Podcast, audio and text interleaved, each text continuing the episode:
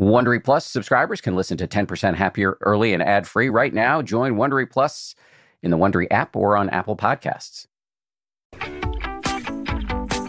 From ABC, this is the 10% Happier podcast. I'm Dan Harris. We actually have love advice on the show this week. I, am kind of laughing because it's only kind of true, but it it, it is kind of true. Uh, we're going to talk to Susan Piver who's got a book called The Four Noble Truths of Love Buddhist Wisdom for Modern Relationships. And she takes one of the core foundational texts of Buddhism, the Four Noble Truths, and, and, and applies that wisdom to romantic relationships. I'll be honest with you, and I was I, I think you'll hear me admit this to her. I I didn't actually know much about Susan going into this interview. I was I was kind of doing a, a friend a favor, and she sounded interesting. But when I brought her on, I didn't really know much about her, but I was really, really impressed. I think you will be too. Susan Piver is really excellent. So much more from her coming up. First, uh, I want to just a small piece of business, and then we'll do your voicemails. Piece of business is uh, we've got a new Apple Watch app for the for ten percent happier. You should check it out. If you've got one of those watches, I don't have this, but if you've got one of those Apple watches where that that has a cellular capability and you can go out into the world without your phone and still get phone calls I do want one of those uh, if my wife is listening for Father's Day. Isn't that a ways off? Maybe Christmas. Anyway, if you have one of those watches, you can use the app to play meditations out there in the world wherever you go through your headphones. Um, and uh, yeah, it's pretty cool. All right. Uh, let's do your voicemails. Here's number one. Hi, Dan. Um, my name's Erin. And I had an incident the other day where I was receiving very poor uh, service at a restaurant. My waitress was clearly unhappy and um, a bit careless and just not very kind. And I was stumped because I didn't know whether I should leave a tip that reflected her level of service or if I should leave a tip that would possibly make her day a little bit better. Um, and so I would be curious to hear what you would do. Thank you so much. Bye bye. Yeah, here's my here's my take on it. I, um, I I deal with this a little bit in New York City with taxi cabs, um, and sometimes you have a hor- or or Uber or Lyft or sometimes you have a horrible ride, and you're, you're I'm telling myself I'm gonna, you know, I, I hear the voice in my head piping up with I'm gonna stiff this guy, or blah blah blah, and I'm not saying I've never done that because I'm sure I have, but when I'm in my one of my better moments, I, I think I, I try to reverse the impulse uh, or override the impulse and give a good tip. Maybe not the best tip in the world, but give a good tip because A, in my case at least, I know they need the money more than I do. And B, I think you're it's very I think a smart and to use a grandiose word here, compassionate take on your part to notice that there there's something going on with them that is fueling their behavior. It's not that they're rotten to the core; they probably just are having a bad day. So that would be my advice. And I think here, let me put a selfish spin on it. I suspect it will just in the end feel better for you to have left a good tip than it will be to have stiffed them. Just because I, uh, you know, in my experience, when you do something spiteful, it kind of stays with you for a little while. Whereas when you do something decent, there's a warm glow. And just as a as a uh, quick aside, I and I've talked about this before in the podcast, but I think it's relevant to bring up again. I try to keep ones in my pocket when walking through New York City because there are a lot of um, uh, homeless people asking for money, and the pushback you get when you're handing out ones uh, to people, and one of your friends notices you're doing this is they're probably just going to use the money on drugs or whatever. And uh, I, I have two responses. One is, okay, I don't know that to be true. Maybe it's true in some cases, but whatever, they need the money more than I do. But the bigger pushback is kind of a selfish one, which is that if you're mindful, there's some psychic overhang, some pain to willfully ignoring these people who are asking you for money all over the place in New York City. So it just feels better to walk down the street good vibing people uh, indiscriminately as opposed to you know trying to pretend you're not seeing these human beings so yeah that's my advice take it or leave it let's go to number two Hi, Dan. This is Justin uh, calling from Ottawa, Ontario, just outside uh, of uh, the Ottawa region in Canada. Um, and I guess I just wanted your opinion on how you feel about some of the teachings that have been put out there uh, by some of these teachers that are now um, under accusations for various things. I'm thinking of, of course, against the stream. This is happening as well, um, and then with Shambhala, and even with uh, with uh, Trungpa Rinpoche. And so I'm not asking you to comment directly on on those people or schools, but just what your thoughts are about, uh, you know, whether these teachings are still something that are valid that you can take away, or if we need to view them through the lens of uh, the actions they've taken or supposedly taken.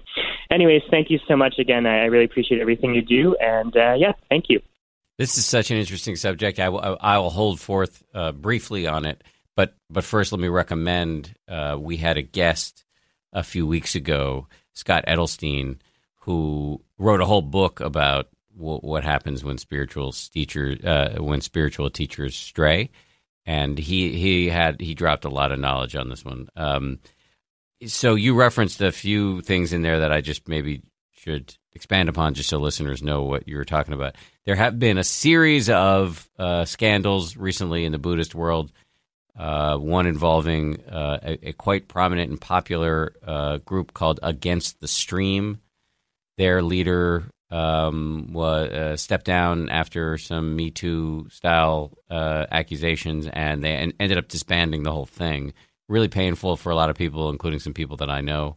And then on the the uh, Shambhala organization, which is much older and much larger than Against the Stream, their leader, a former guest on this show, similar thing, stepping aside after uh, some disturbing allegations, and it's I think causing quite a bit of pain in the organization. And of course, the very founder of Shambhala is a guy named Trungpa Rinpoche, um, and it was his son. So the founder is Trungpa Rinpoche. It was his son who uh, recently got pushed out. Um, and uh, but but the the dad was a very a sort of openly controversial guy who slept with his followers and drank himself to death, apparently. And and so. Uh, yeah, this is a big discussion, uh, and I, I think a healthy and important one to have. I think uh, uh, I think the thing to know is that just because you do a lot of meditation and, and, and, and a lot of meditation, and maybe even by some standards enlightened, whatever that means, doesn't mean necessarily that all of your, um, or to use a Buddhist term, defilements, all of the negative aspects of your mind have been uprooted. And uh, well, by the way, if you're going by a pure Buddhist definition, it means that all of the enlightenment would mean that all of the defilements have been uprooted. But so maybe these people aren't I don't even know if I believe in enlightenment, so let me just say that. But maybe some of these people haven't been full, fully enlightened. I think some of the people we're talking about in this case, including Noah Levine, who the guy who ran against the stream, I don't think he was claiming to be fully enlightened, but he certainly had done a lot of meditation. And if the allegations against him are true, it would it would seem to indicate that delusion and desire, uh, greed runs really deep in the human mind. And just doing a ton of meditation isn't necessarily going to uproot that stuff. And we, in the right conditions, will behave badly. And it's also possible, and, and this I was having a discussion with my teacher Joseph Goldstein about this recently, who pointed out it's it's possible that in many cases, because we've had cases of eminent teachers really misbehaving, and it's possible to be confused about uh, uh, in your own mind about the depths of your own enlightenment. To to tell yourself that you're more enlightened than you actually are, and then everything you do, whether it's um, unkind or not, you can somehow justify to yourself. And and so yeah, I, I, I think I think the takeaway for the rest of us is we should not be investing all of our faith and all of our money uh, in one spiritual leader, and we should be aware that uh, uh, meditation isn't isn't supernatural. Uh, we are all still human beings, and these teachers can teach us really valuable things, but they remain human beings and therefore fallible. Does it mean that we should? And I think this is really getting to the point, to the nub of your question. Does it mean we should disregard everything they ever said. Look, I've looked at some of the uh, writings of Trungpa Rinpoche, again the, the the founder of the Shambhala lineage, and and they're amazing. And so it makes it even more confusing. But I, I guess I have to say, I wouldn't advise you to disregard all of his teachings just because he did some things that I personally don't agree with. So yeah, this is I think an individual decision, a confusing, head scratching topic. Um, I don't know that I have much more wisdom on this, but I do recommend you go back and listen to Scott's podcast because he's a really interesting, smart guy and, and had a lot to say. So thank you. Great questions as always, guys. Uh, let's move on to our guest this week as uh, advertised at the beginning. It's Susan Piver. She's written a book really just trying to use Buddhism as a way to talk about how we can navigate our romantic relationships. And I found her to be incredibly impressive. And as I said before, I suspect you will too. So here she is, Susan Piver. Nice to meet you. Nice to meet you too. Thanks for coming in. Pleasure. How'd you start meditating? I it's been a long time. I started meditating more than 20 years ago. And But way before it was cool. I was meditating before meditation was cool. Exactly. I was uh, a long time ago. Well, 20 more than 20 years ago. I was just I was in a really bad accident. Car accident. Car accident, yeah. Like brutal. Like hit by a drunk driver, go in, say goodbye. Oh, She's not going to make it. Bad, bad, bad. And that's Were you not married with married kids? No, I was a bartender in a nightclub in Austin, Texas, which is highly recommended. Which nightclub? Antone's, Is it still there? yes. Austin's home of the blues. It was it was a great job. It's probably the best job I ever had. I loved it. And so when you're a bartender, you go home at two, three in the morning. So they're drunk people out. So I was hit by a drunk driver, and that's not why I started meditating though. But I was very, very injured. It took a long time to took maybe even several years to um, heal. And at one point, my brother said, "You should go do yoga." This is a long time ago, and yoga was like, oh, maybe that means joining a cult. I'm not sure. And so I did, and I took a book with me called The Heart of the Buddha by someone called Chogyam Trungpa Rinpoche, who I'd never heard of. Mm-hmm. I just was like, oh, a heart. The Buddha has a heart. That sounds interesting. What could that be about? So Can you tell people who Trungpa is? He, we've talked about him on the podcast before, but for those who didn't hear those episodes, can you say a little? hundred percent I can. I'll, yeah. I choke up a little bit even because I never met him, but he has been such a huge influence in my life. Chogyam Trungpa Rinpoche is a Tibetan meditation master who brought the Shambhala teachings to the West and has been one of the most um, influential teachers of Buddhism in our lifetime, I would say, and was a wild man and a profoundly trained scholar and a deep, deep practitioner who had the ability to cut through every form of you can ever imagine. And I'd never heard of him, nonetheless. Uh, just to put a pin on something, Sure. we'll come back to this. I don't want to underplay the wild man part of him because he was truly wild Mm-hmm. and not uncontroversial. And so let's get into that later. But let's. I start- want to. Okay. Okay. Good. Please, let's Okay. not forget that. All right. So, anyway, I was reading this book, The Heart of the Buddha, and I came across a passage that said something like, The only possible spiritual path is your own experience. I'm paraphrasing the rest. What happens in your mind, in your heart, that is your practice. That is the path. There is no other path. Forget beliefs. In Buddhism, I learned later, beliefs are considered an obstacle. So when I read this, I was like, oh, this, this makes sense. Uh, this is the first thing I've ever read that actually makes sense about what spirituality might be. I must be a Buddhist. I didn't know that's what it was called.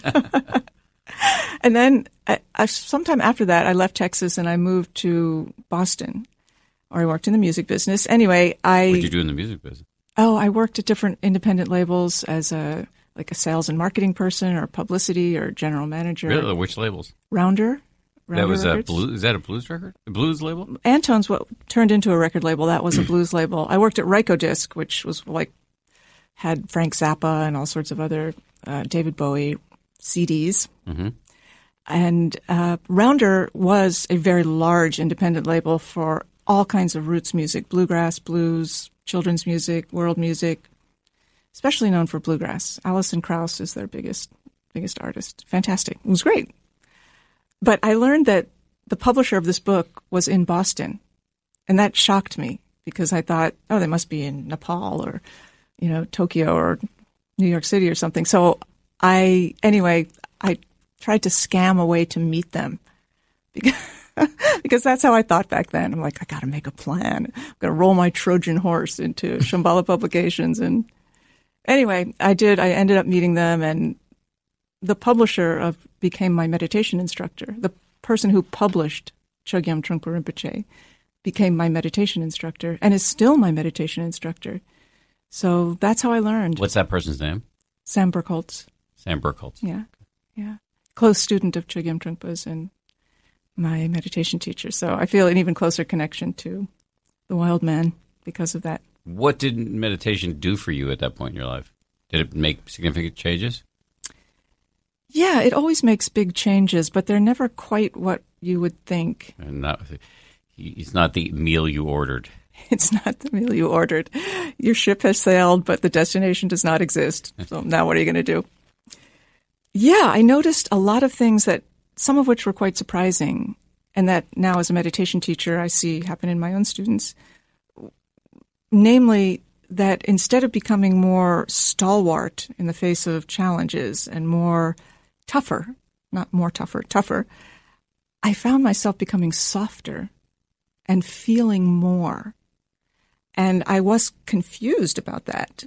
Why do I feel more vulnerable the longer I meditate as opposed to more Zen, quote, air quotes? Mm-hmm. And, you know, I learned that that is why meditation is famously associated with compassion. Even though you're just sitting there doing nothing, air quotes, something happens in your heart that is very profound, which makes it a spiritual practice in addition to slash opposed to a self-help technique. So, so did that make you less effective in the face of these challenges, given that you got softer? No, it made me more present so that when things were challenging, I could actually go towards them as opposed to try to find weird ways to hide from them. But it made me more loving because when your heart is open and it's soft, it's naturally more loving and you're just less guarded and with all the good and bad that comes with that. Were you hitherto were you guarded and a little less loving than you know maybe would have been optimal? Yeah, I'm pretty sure I was. I was like as a young person, I was like a tough girl. I was a very tough girl. I can see that. You're wearing a jeans jacket right now. Don't mess with me, man. I don't know if you remember the Guardian Angels. Yeah, I was the head. I'm of not. I'm not that young. Well, I'm forty. I'll be forty-seven soon. Oh, so. dude, you're wow.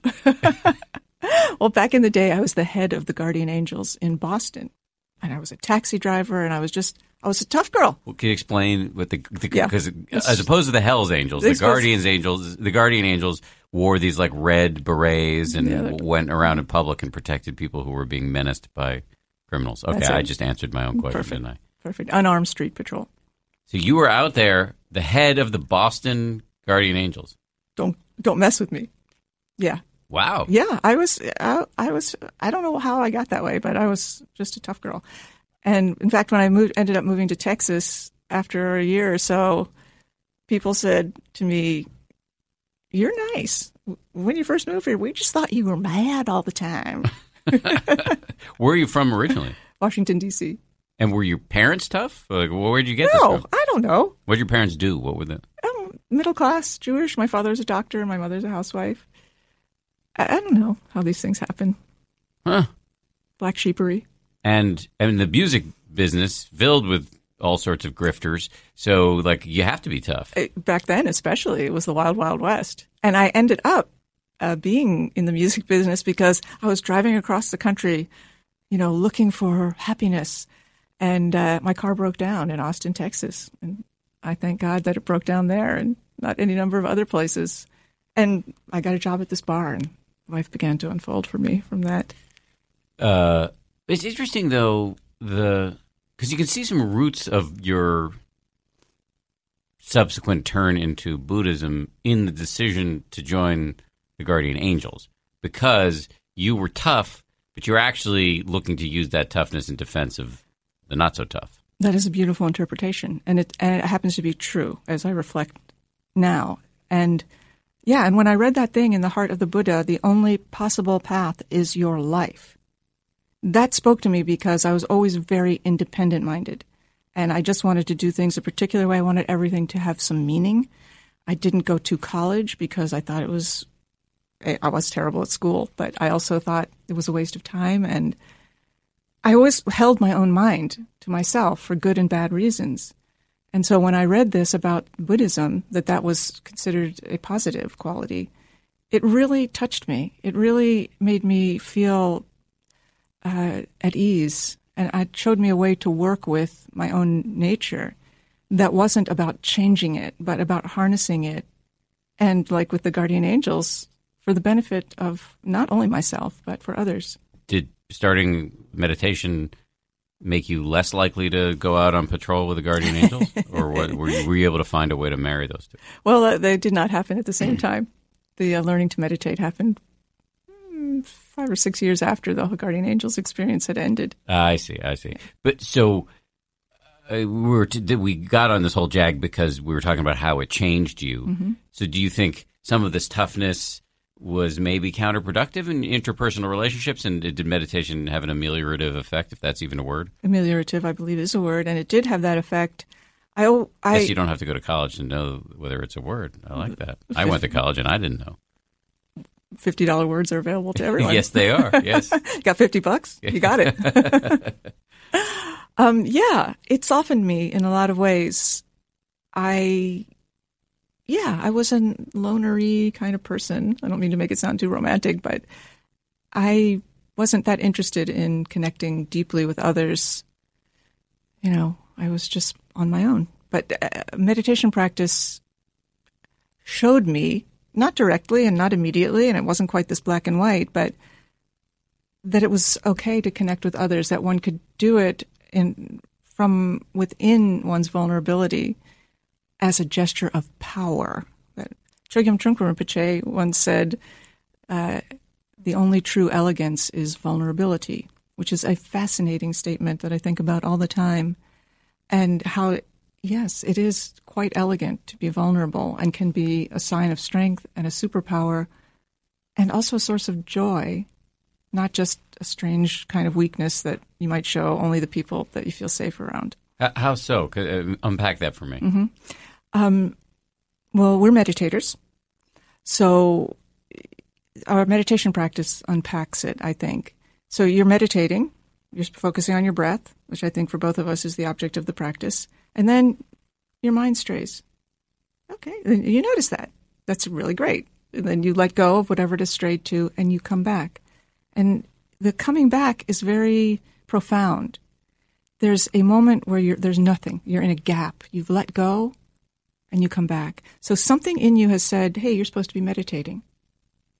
Where does that come from? This is a long winded answer to your question, but something cuts through and says, you're supposed to be meditating, you're thinking. So where does that wakeful view come from?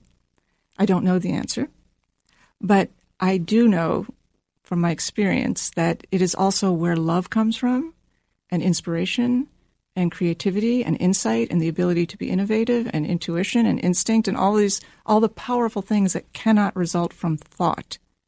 They result from space.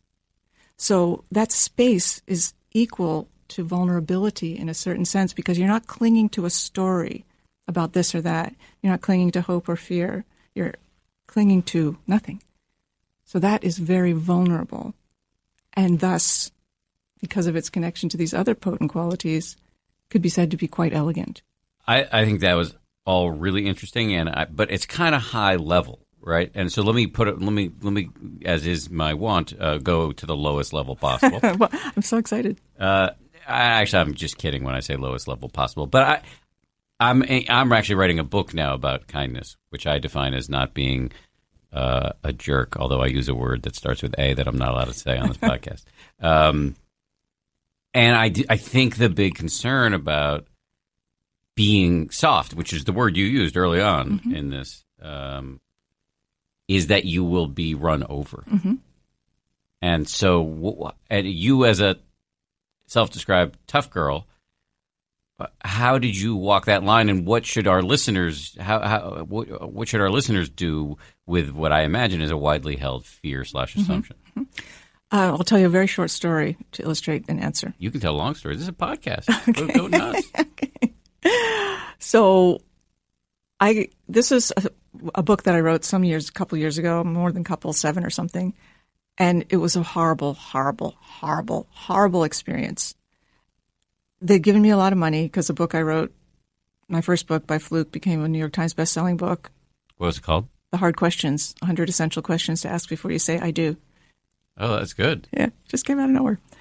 And so lots and lots of money, lots and lots of expectations, and they hated my book that I wrote. Hated. And they basically, I, I'm sure I can't say this word on the podcast You either. can actually just so you know, you can say whatever you want. We'll bleep it. Okay. you won't get in trouble. Okay. I am a Disney employee. If I say it, I get in trouble. okay, cool. I'm not. So Yes, go for it. Okay, thank you. So I, I had in a meeting with the publisher, they said basically, you, just get me a manuscript that I like. That was the actual. So I was like, oh, my whole career was just over.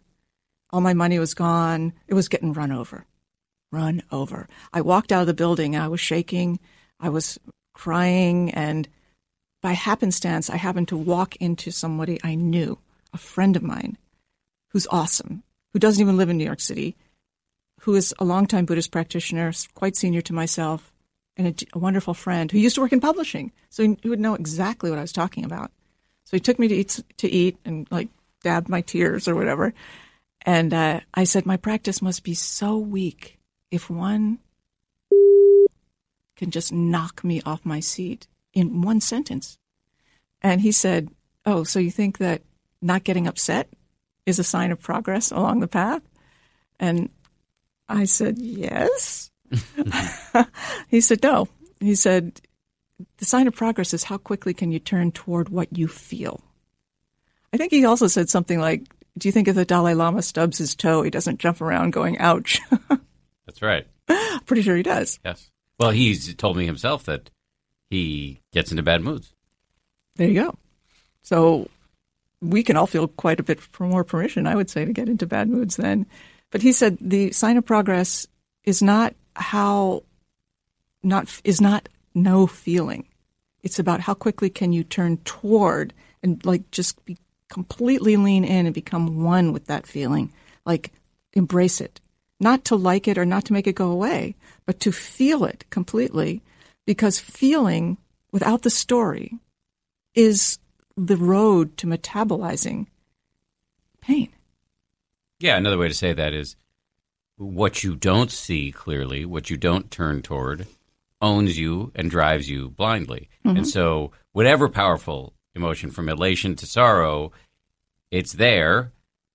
If you don't reckon with it, it's going to control you from the, your blind spots. Yes, I would uh, modify the word reckon reckon to if you don't feel it, Yeah, because if you reckon with it, that's already you're tipping away cognitive. from it. Thank you, but feel it. So that's another connection between meditation practice and the heart. It's not mindfulness is a great word, but you know heartfulness or feelingfulness or some other silly word is more accurate because I Let me ask think about the heart. I've always had a problem with the word heart. Okay, In fact, me- I sometimes, even with my own company, the Ten Percent Happier company, I like ban the word heart because Mm-hmm. it's just like, what does it even mean? It's all happening through your mind anyway. what does that mean? I, it doesn't mean anything. I, I will. I, you're absolutely right about that. What is the mind? Where show show me your mind, right? Uh, but heart has so many syrupy connotations Yes, it to does. it that I have a lot of problems with it. So that's why I, I'm careful about it. But what do you mean when you say heart as opposed to mind? I mean, well, first of all, when great Buddhist teachers say mind, they point to the heart. So there's some sense that this is actually where things originate. Yes, except for if you s- temporarily, the head is is where the activity, the cognitive activity is happening, and I think also where emotions register too, I don't know. based on neuroscience. Okay. Uh, well, don't take my word for it. Well, don't say okay because I don't. What do I know? I'm, because I don't know, so I'm taking your word for it. Because you said it very authoritatively. I know, but that's the problem. I'm a news anchor. I'm trained to say things like I know what I'm talking about, but often I don't. My next book is going to be called "This Is My Theory Based on Nothing." Yeah, there you go. I like that. That should be the unspoken caveat over everything I say. Uh, that should be the title of every book I ever wrote. so we share that. So I so I think loosely, and this is a construct. So you know, grains of salt, hunks of salt. You know, there's sort of three kinds of intelligence. There's meant you know, intellectual intelligence. There's emotional intelligence, so called, and there's intuitive or instinctual intelligence. And I think we all have all three. We all are intuitive and heartful and or emotional and have the ability to think about things. And sometimes, you know, we choose one of those intelligences over the others. And so when I say heart, I mean just the ability to feel and emotional intelligence.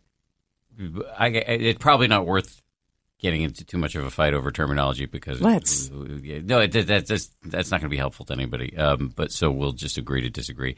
But I don't actually disagree with anything you just said. I just I, I retain the the opinion that heart is a tricky word for some people. Anyway, Agreed. having said that, let's get back to the question you were doing a beautiful job of addressing before i completely derailed you um, about being a pushover once you've become quote unquote softer or more vulnerable. You were telling this story about the uh, description with your run in with this um, foul mouthed uh, publisher. Did you? I mean, notwithstanding the fact that you, it definitely made you cry in the moment, but did you? Did you find that you actually didn't have as stiff a spine as you ought to have had ultimately? That's what I feared because I was devastated. But it was very helpful for me to hear that a stiff spine was not actually was contraindicated here because it was painful. So the, my most expedient way through it was to feel hurt and enraged and to freak out and scream and yell and just go through it. I mean, yeah, same with heartbreak. I, I wrote a whole book about that called The Wisdom of a Broken Heart about how, you know, that there are certain mm, states we find ourselves in that we cannot game. No matter how good your game is, you cannot game it by t- explaining it away or Grief. distracting yourself. Exactly. Grief, rage, love can't be gamed. Can't make them be there when they're not, and can't make them the opposite. You can't make them be there when they're not, and you can't make them come back. You can't game them. They just overtake you. So then what do you do? So I feel like a practice really prepares you for those moments of grief and loss and rage because all you can do is be aggrieved and enraged and try not to do harm. And you feel that ultimately, from a professional standpoint, you ended up making a better decision based on having, based on going through it and feeling everything rather than doing whatever you might have done previously. No, I do not feel that way. I feel that I managed to take care of myself so that I wasn't permanently injured. Although I did sort of say I'm never going to write again, and I didn't for quite a while. Um, but it enabled me to find some balance and some sense of my own worth again, which is quite useful. Speaking of your writing, I'm noticing that the big through line is romantic love. It is a through line. You're right. Why is that? Because it's so confusing. It's so confounding. The Buddha didn't say much about this subject, did he? Exactly. He did not. He, for the record, left his wife and child and went off to become a um, monk when he was he was like 27 or something like that, and really rich. And well, this is what the legend says. Who knows? But the legend is he was some prince and uh, had a wife and kid, and then ran off to become a monk and left them. Ultimately, according to the scriptures, they joined his monastic order, the, mm-hmm. the wife. But he's not like he went off to a long romantic career. He was then celibate for the rest of his life. So According he didn't have Lord. much to say. Right. So, nonetheless, agreed, 100%. Nonetheless, there are extraordinary Buddhist teachings on love, on compassion, on kindness. You're writing a book about that yourself, so I'm sure you know there are extraordinary teachings, not on what kindness is as a function of your neur- neurobiology, but on how to be kind. Yeah, but it applies to romantic love, but it's not specifically about romantic That's love. right. That's where I come in. Because, you know, I'm not a monastic. I'm trying to be in a marriage. I'm trying to be a person. I'm trying to bring all of my life to the path, not as on principle, but because it's the only thing that seems to make sense. So I just discovered through my own life that these teachings could apply to relationships. Well, when I said before, why was this such a through line? You said it's so confusing. What do you mean by that? Um, relationships are really nutty yeah. and hard, and you love someone one minute and then you don't really like them the next, and most people don't seem that happy in their relationships, and you fall in love. You make this you know long list of qualities you want in someone, and then you fall in love with someone that has none of those qualities, or you know you it's just mysterious is maybe a better word than confusing or equally as good. It's quite mysterious. Audible lets you enjoy all your audio entertainment in one app. You'll always find the best of what you love or something new to discover. They offer an incredible selection of audiobooks across every genre, from bestsellers and new releases to celebrity memoirs, mysteries and thrillers, motivation, wellness, business, and more. Audible is the destination for thrilling audio entertainment with highly anticipated new releases and next listen recommendations for every type of thriller listener. The selection over on Audible when it comes to true crime, mystery, and thriller is um, quite extensive. They've got John Grisham, tons of stuff by Stephen King, David Baldacci. My favorite that I've checked out recently in the crime fiction genre is called Age of Vice. It's by Deepti Kapoor. It came out uh, not long ago. Not only is it thrilling and uh, very, very plotty, but it's also written incredibly well. It's truly literature. Deepti Kapoor is a, a, force of nature as a writer. Age of Vice, it takes you into the uh, underworld in New Delhi in India. I absolutely love that one. As an Audible member, you can choose one title a month to keep from the entire catalog, including the latest bestsellers and new releases. New members can try Audible free for 30 days. Visit audible.com slash 10% or text 10% to 500 500. That's audible.com slash 10% or text 10% to 500 500 to try Audible free for 30 days. Audible.com slash 10%. The Taste the Mediterranean sales event is going on now through March 19th at Whole Foods Market. It's a store wide event packed with flavor. My family and I are regulars at Whole Foods Market. We've got one, I think, less than a mile and a half away from our house. This Taste the Mediterranean thing sounds pretty cool. Uh, they've got Mediterranean inspired flavors. You can save on Parmigiano Reggiano, charcuterie, and ground lamb. They've got delectable seafood choices. You can save on whole branzini and sustainable wild caught sockeye salmon, which is a regular feature at our dinners in this house. My son loves that salmon from Whole Foods. And I'd be remiss if I didn't point out all of the uh, 365 by Whole Foods Market products. Stock up on wallet happy Mediterranean essentials like feta cheese crumbles, whole wheat pita pockets, and more. I am constantly uh, consuming these 365 products, including the, the raw cashews, which I snack on all the time. We love the 365 sea salt and pepper. Uh, we love their sushi rice. You get the picture. Go check it out. Taste the Mediterranean now at Whole Foods Market. So, what have you learned? About relationships? Yeah, through all of your writing and study and, and being in relationships and teaching, and w- w- w- give us some takeaways here. well, one of the things I've learned is that strong emotion is a source of power. That was very helpful for me to hear because I didn't want to think I was supposed to become some flatline emotional person in order to be happy or a Buddhist or something. But especially in the Vajrayana, in the Tibetan Buddhist tradition, strong emotion is seen as a kind of superpower. Not like being super intense and wildly emotional all the time, but that strong emotions contain the seed of wisdom. There are certain Buddhist traditions, as far as I can tell, that consider strong emotion to be afflictive. And there are other Buddhist traditions that consider strong emotions to be powerful, and everybody's right. It just sort of depends on, you know, where where you the teachings that speak to you. Or is it everybody's right because it actually just comes down to your relationship with the emotions and your your st- your play your progress along the path. Not that one is further along than the other, but some people are completely shredded by their emotions, and to take a view these are afflictive and need to be pacified can be very useful. Other people are not, but find themselves in possession of emotions that are you know, not subject to reason. And it's helpful to find a way to work with those emotions for their power. How? What's the power? Well, um, one way of looking at it is that taken in one from one view, strong emotions are poisonous. Strong emotions meaning anger and fear and even love can be thought it can be kind of poisonous because it can be blinding to uh, it can be a result of a lot of grasping. Well, think about it. We think about the way love is described: blinded by love, lovesick. Exactly. So, in the Tibetan Buddhist view, the Vajrayana Buddhist view, uh, there's this idea that each strong emotion that is a, has a po- is a poison also has a corollary that is a medicine.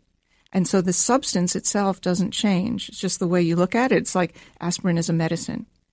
If you take a billion aspirin, it's a poison.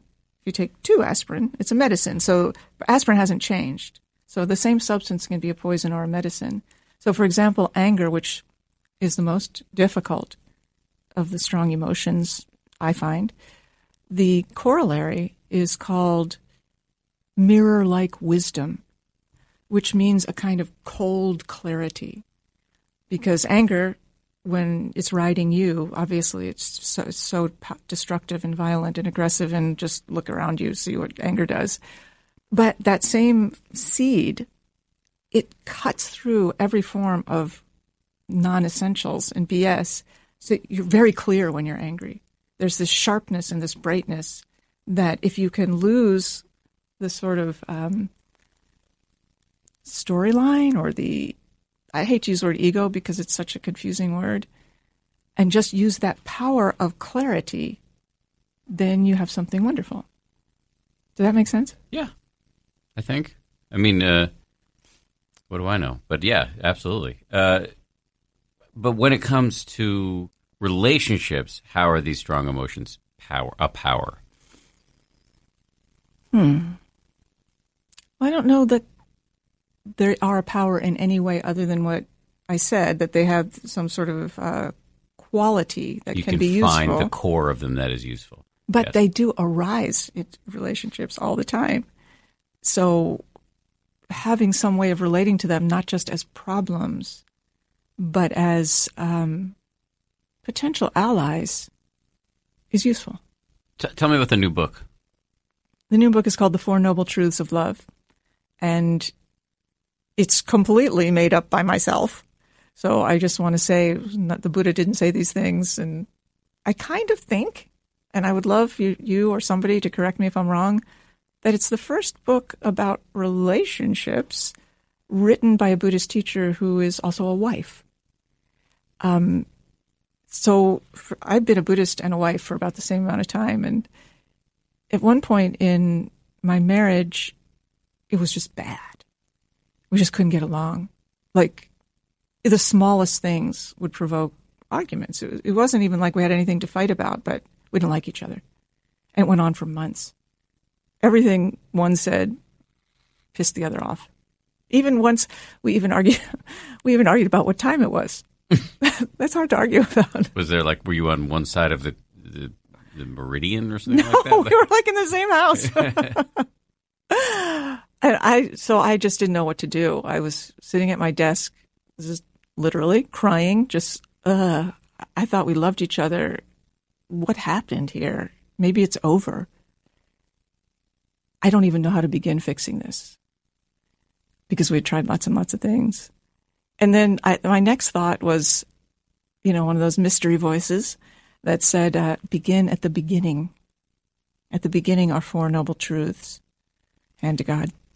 So I'm like, what are you talking about? What does that even mean? How can the four noble truths, you know, life is suffering, the cause of suffering is grasping. There's, it's possible to stop grasping. And the fourth noble truth is the, there's an eightfold path. Just just for people who aren't steeped in Buddhism, these the four noble truths were the basically it was the first shtick the Buddha uh, uttered upon enlightenment. He got enlightened. Uh, he didn't know whether he was going to go teach anybody about how to do it because he thought people were basically too stupid or too deluded, and then he decided, eh, get, there are probably a few people out there worth finding, worth finding and teaching. And he went and found some buddies who he used to meditate with, and he unfurled his Four Noble Truths, which you just described. Exactly. And the, they are the very first teachings, just as you say, and the entire Buddhist path is based around them. And I'll just say them a little bit slower because I kind of rushed through them, if you don't mind. I don't mind. First noble truth life is suffering. Can I stop you for on that for Would you? Because suffering is often mistranslated. Yes, it is. So go ahead. Doesn't mean life sucks. That is not the first noble truth. It means that everything changes. There's nothing solid to hold on to, and that is painful. So, have you heard other word, other words besides suffering? Yeah, Like what? unsatisfactory. Unsatisfactory is a good one. Yeah, it's unstable. It's unsteady. That's a fact. First noble truth is called the truth of suffering. The second noble truth is the cause of suffering, which is called grasping, which basically means pretending that the first noble truth mm-hmm. is not true. Mm-hmm. And the third noble truth is called the cessation of suffering, which says you could stop. Now that you know the cause, you know the cure. Just stop doing that. Stop grasping. Of course, much more complicated than that. And then the fourth noble truth is how to do that. It's called the Eightfold Path, and it includes things like right view, right intention, right speech, which is number three, way up there, right speech, right livelihood, right action, and so on. So when I thought, well, what does this have to do with my love life? I sort of thought, well, what would the progression be here if it was to mirror the Four Noble Truths, the statement of the problem, the cause of the problem, ceasing to have this problem? How do you do it? So the first noble truth of love that occurred to me was Hold on one second. yes, So, when was this beef with your husband? probably six or seven years ago. Okay, and you've been writing the book ever since. No, I didn't write a book. I no, it just was thought about these things and tried to do them in my own life. I see. Okay. book came much later. Um, the first noble truth of relationships, and please, I'd love to hear what you think about all of it. Relationships are uncomfortable. They just are uncomfortable. I don't think I'm alone in thinking that, No, I fully agree. In many, many ways. right? And in many, many stages. So, it, including you don't even know them yet. You're about to go out like on a blind date. It's very uncomfortable. Mm-hmm. Like, what if they like me? What if they don't like me? Mm-hmm. What if all my old relationship problems, mm-hmm. you know, appear on our first date? And and then if you fall in love, of course, that's heavenly, no question. It's just that. It's a, it's a travel to another planet that is completely, I think, real and amazing and transformative and fantastic. And but it's still kind of uncomfortable because everything's so heightened, and you think, what did that look mean? And why did I say that word instead of this word? And it's just it's very intense. There's a kind of you know heavenly quality, but also it's kind of uncomfortable. And then if you're in a long term relationship, as I think we both are, Mhm. the discomfort. I mean, I know um, she could end it any day, but as far as I know, I'm in a long term relationship. my relationship might have ended while we're having this conversation. um, Well, as soon as he hears it, maybe. he's such a good sport. It's, I'm very lucky. Um, the discomfort, I think the technical term for this is irritation. Like there's a lot of irritation Yeah. that just happens when you live side by side with someone. It's very small things. Why did you put your coat there? Or why are you always late? Or there's just a lot of irritation. So it's uncomfortable. So the thing that I learned after being married for like 10 years, and now it's almost 20 years, is this thing is never going to stabilize. We're never going to like solve some problem and then hit some love plateau and it'll just be smooth sailing. It's never going to stabilize. Why didn't anyone tell me that? So that's the first noble truth. I like it a lot. And it reminds me of some, I remember my brother saying, describing marriage as a multi round tennis match that lasts forever. uh, That's good. but but I like it because I think just the appeal when the Buddha said life is suffering, it was very appealing at the time. First of all, because he didn't use the word suffering; he used the the the, the word in the language in uh, which he spoke. Uh, the language was Pali. He used the word dukkha, which is a much it's it was much more easily understood to the people he was talking than the word is than the word suffering is for the people who are listening to this. Hmm. So when he basically said, "Hey, life is going to be difficult if you're grasping at things that won't last," people got that and they found it reassuring because he was naming something they knew but didn't couldn't quite articulate. And when you say relationships are uncomfortable, it makes me realize, yeah, I do feel a lot of discomfort in my relationship irritability, the the the discomfort of being vulnerable. And somehow I feel I felt like maybe I was the only idiot feeling this way. But having it named as a noble truth, even if only by uh, Lord Piver instead of Lord Buddha, is actually a uh, yeah, it's it's it's reassuring. I really appreciate that reaction and that context for it. Yeah, I, I don't think we're alone in that feeling. And it is reassuring. And it's also like, oh, it's not like a it's not like a death sentence that it's uncomfortable. It's just how, how it is. Yeah. And it's a more it's not only uncomfortable, there are other things too, but so the second noble truth then the cause of suffering or the cause of discomfort, the cause of dukkha is thinking that it should be comfortable. That's the second noble truth. Thinking that they should be comfortable and stable is what makes them uncomfortable and unstable in a sense, because it's like, you know, in Buddhism, there's or suffering, unavoidable. You lose things, things don't work out. But then there's the suffering of suffering, which I like to call the suffering succotash. suffering of suffering, which is what you add on to it. It's sometimes referred to as a second arrow. You know Exactly. I Yeah. do. I do. Of course you do. You're a Buddhist teacher. Sorry, but the people in the audience might not know it, which is that the the story is there's a guy walking through the woods. He gets hit by an arrow, and obviously that sucks. It hurts. But then he goes in this whole routine of like, oh my god, uh, this hurts so much. Why does this always happen to me? I'm not going to make dinner tonight. Blah blah blah. That is the second arrow that you insert voluntarily. Exactly. The suffering of That's the suffering. succotash. That's the succotash right there. It's not a tasty dish. so um, you think, well, it's not supposed to be uncomfortable. It's supposed to be comfortable. It's supposed to be, you're supposed to make me happy. And I, you know, will try to make you happy. And if we could only solve this problem, usually that you have, then everything's going to be fine. That's my exact view of, of marriage. That seems to be how it works. However, I don't like this one as much. Sorry. There's, yeah, solve all your problems. Go ahead, do that. But to think, well, then we will be happy because love and connection, they're always pulsing in and out of existence. They don't, they're not solid. Like nothing is solid. So anyway, we'll leave that one behind because you don't like that one as, as well. But it is the second noble truth of love that thinking they're supposed to be comfortable increases the discomfort. And the third noble truth is meeting this discomfort together is love.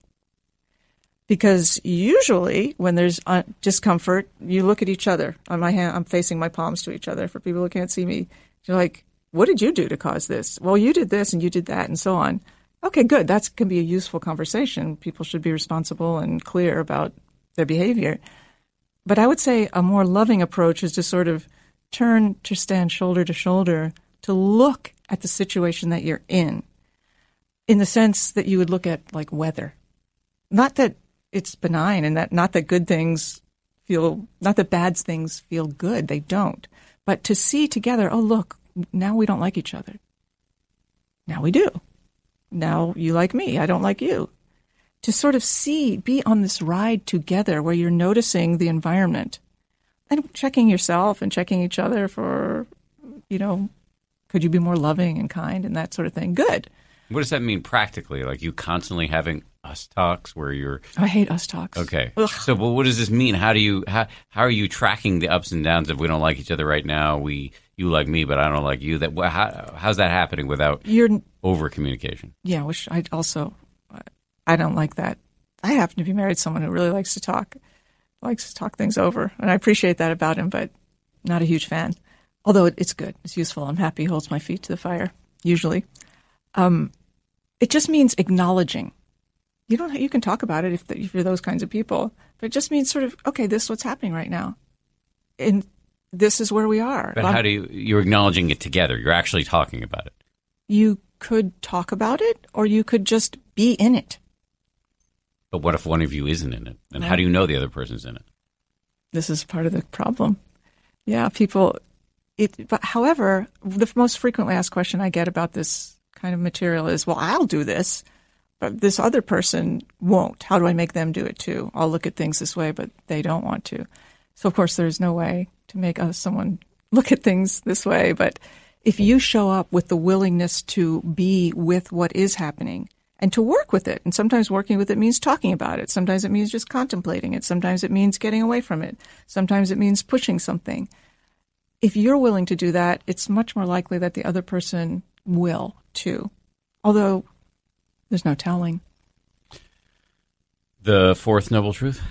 There's a way to do all of this. It's a, not an eightfold path, though. It is a threefold path. That is, oh, you're economizing. Like that. you know, we're very busy It's people. like the the the, the four the, the four uh, what is it the the four hour work week or whatever it is. like you're Tim Ferrissing this. That's thing. right. I'm Tim Ferrissing the Eightfold Path. That's hilarious. Um, yeah. Well, three steps because we're busy, and these three steps are, as a meditation practitioner and a meditation teacher, came to me because they are also the three fa- the sort of three qualities of meditation, if I may say. So, the first quality is precision. Like in meditation, you place your attention on the breath. Everything that's not the breath is not your object. So you just pull it back, you know, in some kind way. It's very, very precise. And if you're not doing that, you're not meditating. There's this particular thing that creates the foundation, and it happens to be the quality of precision. That's one word for it. In a rela- Sometimes called clarity. is it? Well, my, one of my friends, Jeff Warren, we wrote a book together.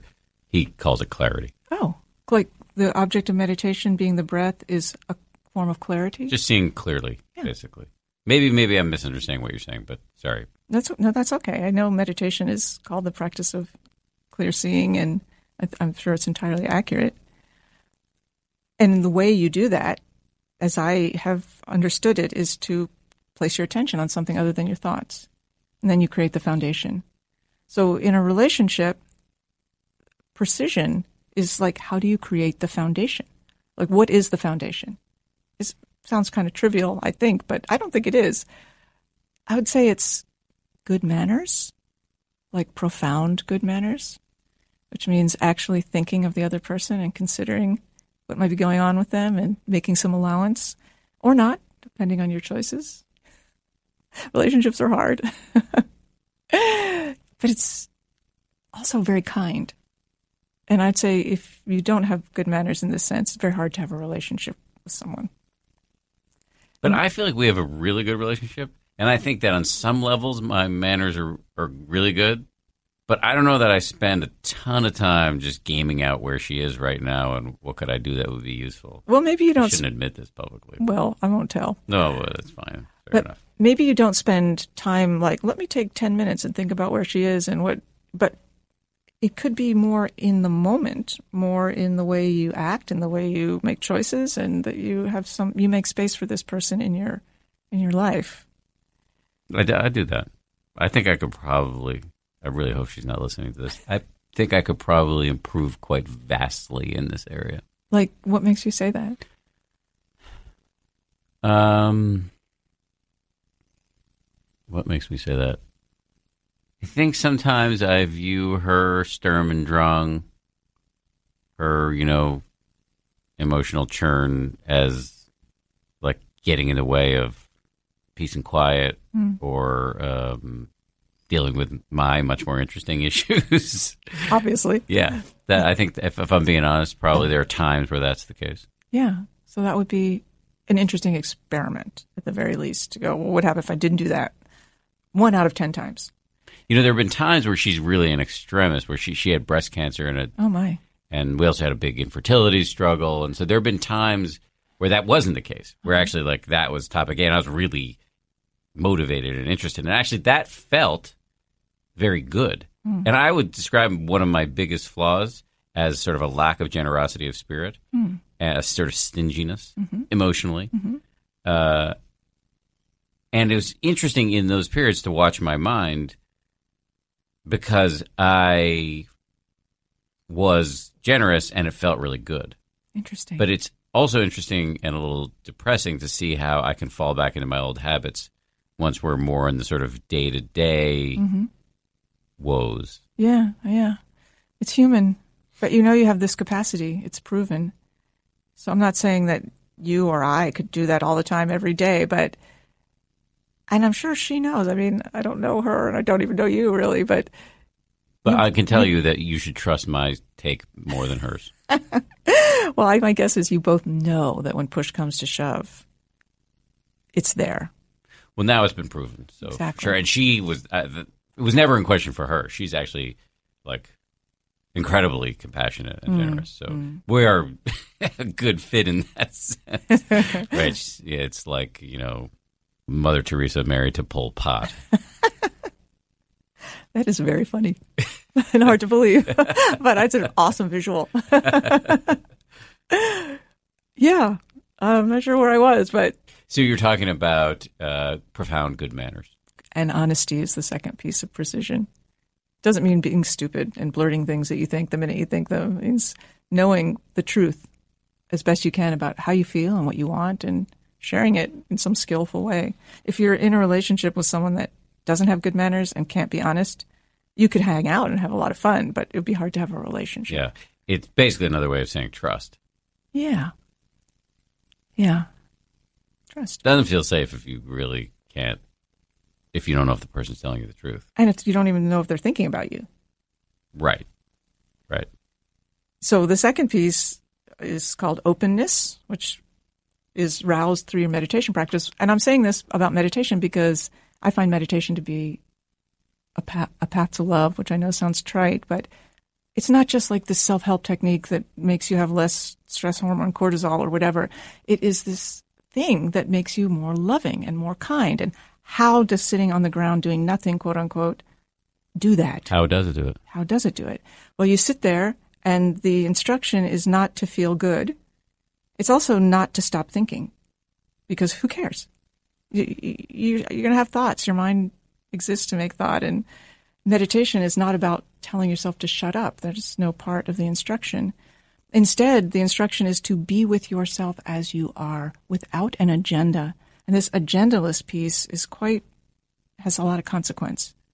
So you th- okay? I'm I'm cranky and miserable. I'm going to sit with that person, and uh, now I'm happy and calm. I'll sit with that person, and I'm not going to try to manipulate anything. It's going to be here, experiencing things.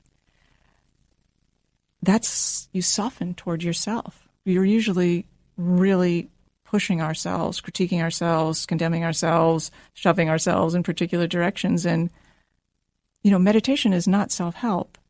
It's like jumping off the self help treadmill and just resting from it. Yeah, I mean, I have written about this that it's like the opposite of the power of positive thinking. It's like the power of negative thinking. Not that's glib, but but uh, it's about seeing clearly the good and the bad, Yeah. as opposed to willing yourself into you know via your vision board into uh, nonstop Corvettes and trips to the Bahamas. Which would be awesome. Yeah, However, it's not the way the universe works. not the whole picture anyway. Yeah. So you soften toward yourself. It's very profound. It sounds very simple, and it is, but it, in my observation of myself, and now I, you know, I have an online community with close to twenty thousand people. I've taught a lot of people how to meditate. I see it constantly that that that tiny gesture of softening toward yourself makes you soften toward others. So your a wall comes down, and you feel more kindly, or you feel more, and you feel more clear, more clearly about what you see. Your your more your emotions are more clear to you because you're not masking them and all sorts of nutty stuff, at least for a few moments. Right, right. That's a key uh, thing to say. So, first one is Precision. precision, Mm-hmm. and then where was the good manners? It's that's precision is comprised of good manners Oh, and I see. honesty. I know it's Okay. complicated. Okay, okay. It's comprised of, of good manners and honesty, and then the second part is Openness. openness. which in meditation, that's what it is. And in in love, I found this quite shocking that there was somebody else there. that there's this other person in the relationship, and I, you know, to be open to that person as having at least equal importance to myself. I mean, I know that sounds glib, but it was kind of shocking, and so it it required a lot of I'm still working on it because I'm not much of an us person, but to be open to him as having equal importance in whatever situation we were in has been quite a useful thing to be able to do. And the third step is called going beyond, going beyond conventional thought. In meditation, clearly you just let go of thought constantly to come back to the breath.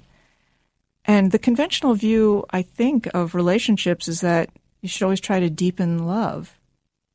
And I just find that impossible because it just comes and goes. And the romantic part always ends, just does. But the thing that doesn't end is intimacy. Like that can always deepen. And everything you encounter, just like every kind of thought you can encounter in your mind, can be used in your practice. You can you can work with it, you can let it go, you can come back to the breath. In a relationship, everything that happens outside of abuse and addiction, which are exempt from this theory, uh, you can use to deepen intimacy, the way you know each other and what you show about yourself. And intimacy has no end. You never get to like, oh, we finished that part. No, and that rings completely true from just based on my own experience, like going through not only the infertility thing with Bianca, but then having a baby, which is, you know, amazing, but also totally disgusting. Um, and then, uh, you know, breast cancer and Oh, uh, double mastectomy. Oh my god! Actually, I would say all of that would ju- it's just boosted intimacy for sure. Made our relationship a lot better. that's amazing. I don't know what that she would. I think she would say that. I don't want to speak for her, but uh, for myself, That's amazing and wonderful, and not true for everyone. You know, well, I, I'm a superior human being, and Well, that that- helped a lot. I thought that went without saying, but you just said it. yeah, no, no, I like to say it, and I'd like to say it to Bianca. I'm sure she loves hearing it. She does. She really does. I'm always asking her, like, why do I think I'm so much funnier than she thinks? I am? Does she have an answer? she has a, a patented eye roll. Yeah, hmm I, I can even I can hear it from the other room. I can sort of hear it too. Uh, so I really like. I really. Uh, you asked me what I thought. I like. I like your schema. It's. It's. It, Glad. did it help you in your marriage? Absolutely. It really did. It was when I was just crying at my desk, thinking, what am I going to do here? Looking at it this way, I mean, it didn't sort of spring up like this in my mind, but okay, it's not going to be stable. It's not going to be comfortable. I could work with the discomfort. I could drop the expectation that it should be comfortable. I could go into it with him or just by myself if, he just, if he's not going to. And then I have these this skill set as a meditator that I think I can also bring to this. But the the thing that really turned it around, the moment it turned around, because I remember it, it's rare that there is a moment. But I was going to do loving kindness practice. I was going to do metta, maitri practice. You know, may you be happy and so forth. And you, the practice traditionally begins with yourself. You wish yourself well. Then you think of someone you love and you wish them well. Then you think of someone you don't know, but you can sort of picture, but you don't have any feelings about them, and you wish them well. And then you think of someone you hate, and you wish them well too, which doesn't mean you forgive them. It just means something else. So I was going to do loving kindness practice, and I realized I could put him in every position. and I did. I did it for myself. I did loving kindness for him as a loved one. I did loving kindness for him as a stranger because he's quite a stranger to me many times. And I did loving kindness for him as an enemy, which just means Difficult person. difficult. And the most fragile part of him and myself creates the most difficulty. So, and then I did loving kindness for us. And then I didn't tell him, or I didn't talk about it, but I on I noticed, and it could be totally a coincidence, when he came home that night because I work at home and he works outside of the house. Uh, it was different. Hmm. It was different. There was a softness. It was only. It was just like he got me a glass of water. I mean, it was something so simple, but there was just this moment. There was no talking, which I prefer. it was just this. Me too. See, you're not alone in that Yeah. either. There was some connection reestablished, and the loving kindness practice is very potent. In our remaining time, there are two things I want to do. First, to pull the pin out of the uh, wild man discussion. Oh yes, thank you for remembering that. So, yeah, no, this is one of my few skills. I can remember things. Uh, actually I have a terrible memory to be honest with you, but in in these interviews I can remember to come back to things. So your teacher, who you didn't know, but uh, his name was Chogyam Trungpa Rinpoche, Tibetan guy, had escaped Tibet uh, in the Chinese invasion. Actually, quite a traumatic exit from Tibet. Uh, then ended up coming to the West and being a very prominent teacher. Uh, created an organization that still exists and is thriving called the Shambhala Organization, uh, teaching centers all over the uh, country, uh, maybe in Canada, No, the world. the world. Uh, they publish magazines, Lions Roar magazine. Um, uh, some guys from the organization are also in charge of Mindful magazine. Um, and we've had many Trungpa acolytes and followers on this show. And I always have to ask because he was, again, I said, you cannot underplay the wild man. He drank himself to death. He would sleep with the wives of his followers. I think he had a, he had a marriage that was pretty tumultuous, and his personal physician, who cared for him during his own uh, de- death, ended up marrying the woman he was married to, Mm-hmm. and may have fathered the child. I don't know. There's a Hmm. Whole. heard that part there's a whole. There's a whole. Th- there's a lot going on here. Mm-hmm. His wife wrote a book. Dragon Thunder. Yeah. So it's funny. I was thinking about Kanye West recently referred to uh, both him and Donald Trump as having dragon energy. Trungpa Rinpoche had some dragon energy. Well, I would agree with the last thing you just said wholeheartedly. Mm-hmm. Yes, he did. So how how do you?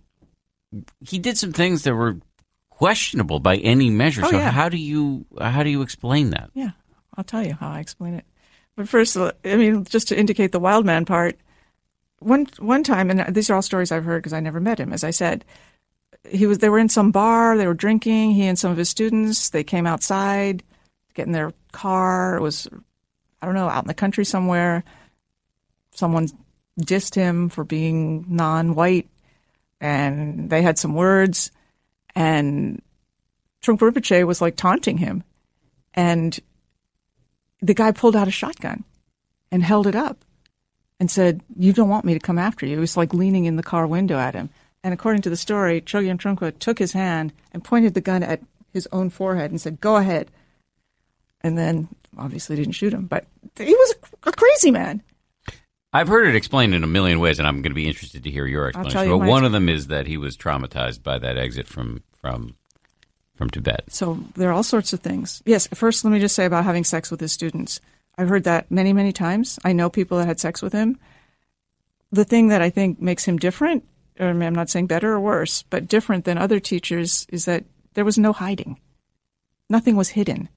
There was no question. There was no. Nothing was behind closed doors in terms of. Yeah, we're sleeping together. There was not.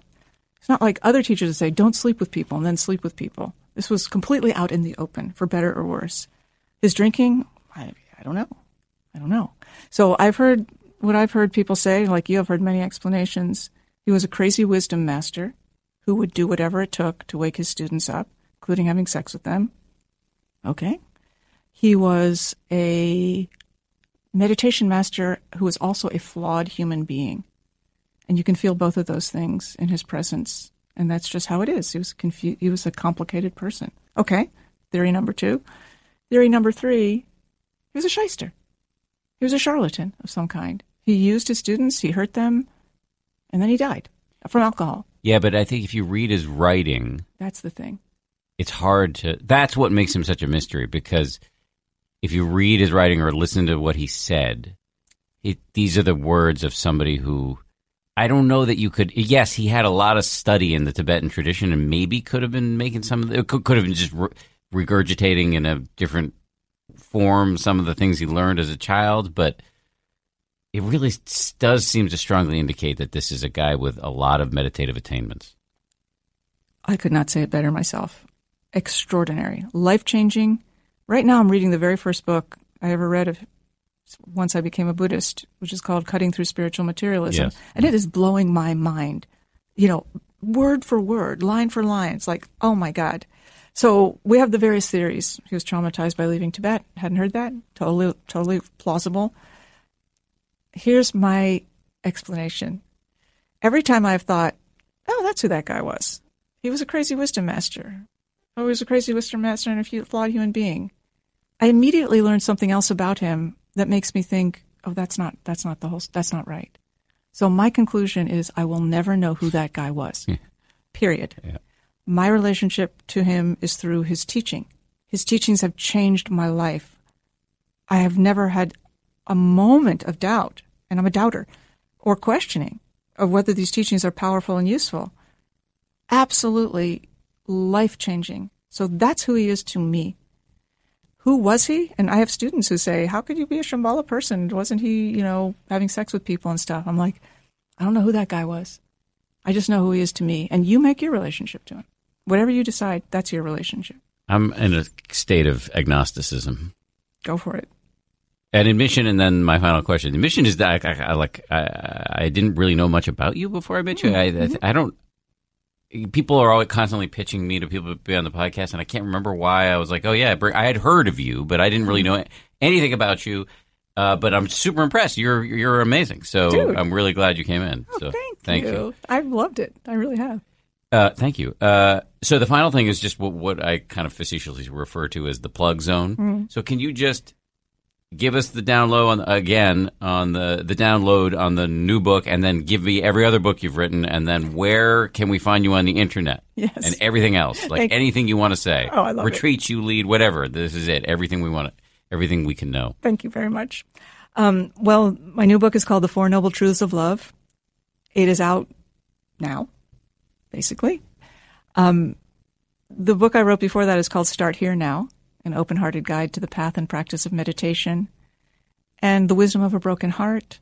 And I wrote a book called How Not to Be Afraid of Your Own Life, which was sort of the first Buddhist book I wrote, which my father charmingly thought was How Not to Be Afraid of Your Own Wife. he was very interested in reading that book. very disheartened to find that wasn't it.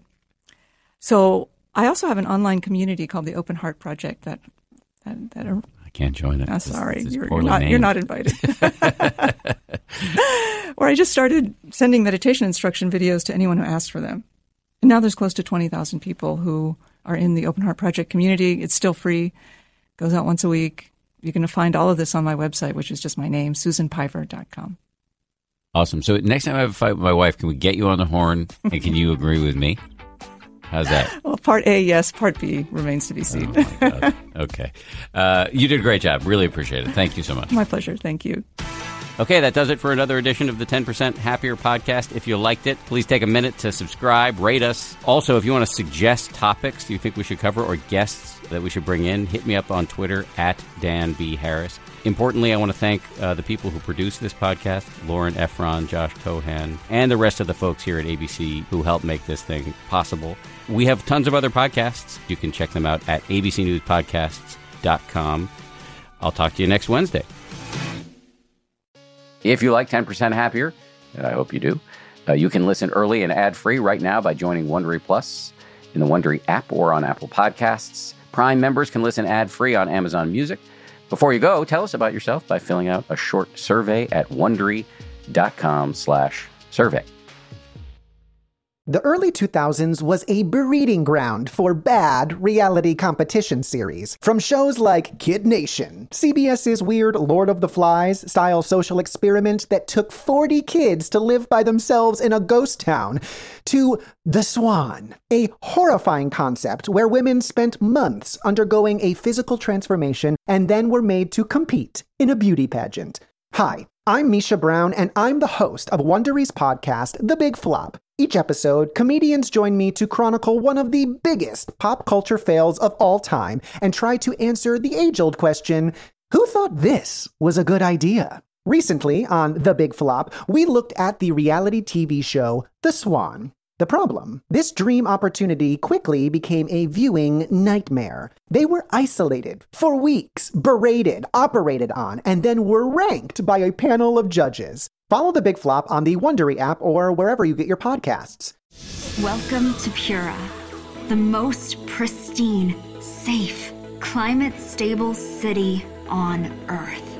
A haven amidst the wreckage. Here, You're safe from heat domes, superstorms, water bandits in the outer lands. There's no crime in Pura. No murder, no suicide. And best of all, there's no cost to join us. In Pura, we promise to keep you safe. They killed her! You took everything! In a world that doesn't feel so safe anymore, we're waiting for you. Here, in Pura. The Last City is a new scripted audio drama from Wondery. Enjoy The Last City on the Wondery app or wherever you get your podcasts. You can binge all episodes of The Last City right now, ad-free on Wondery Plus. Get started with your free trial at wondery.com slash plus.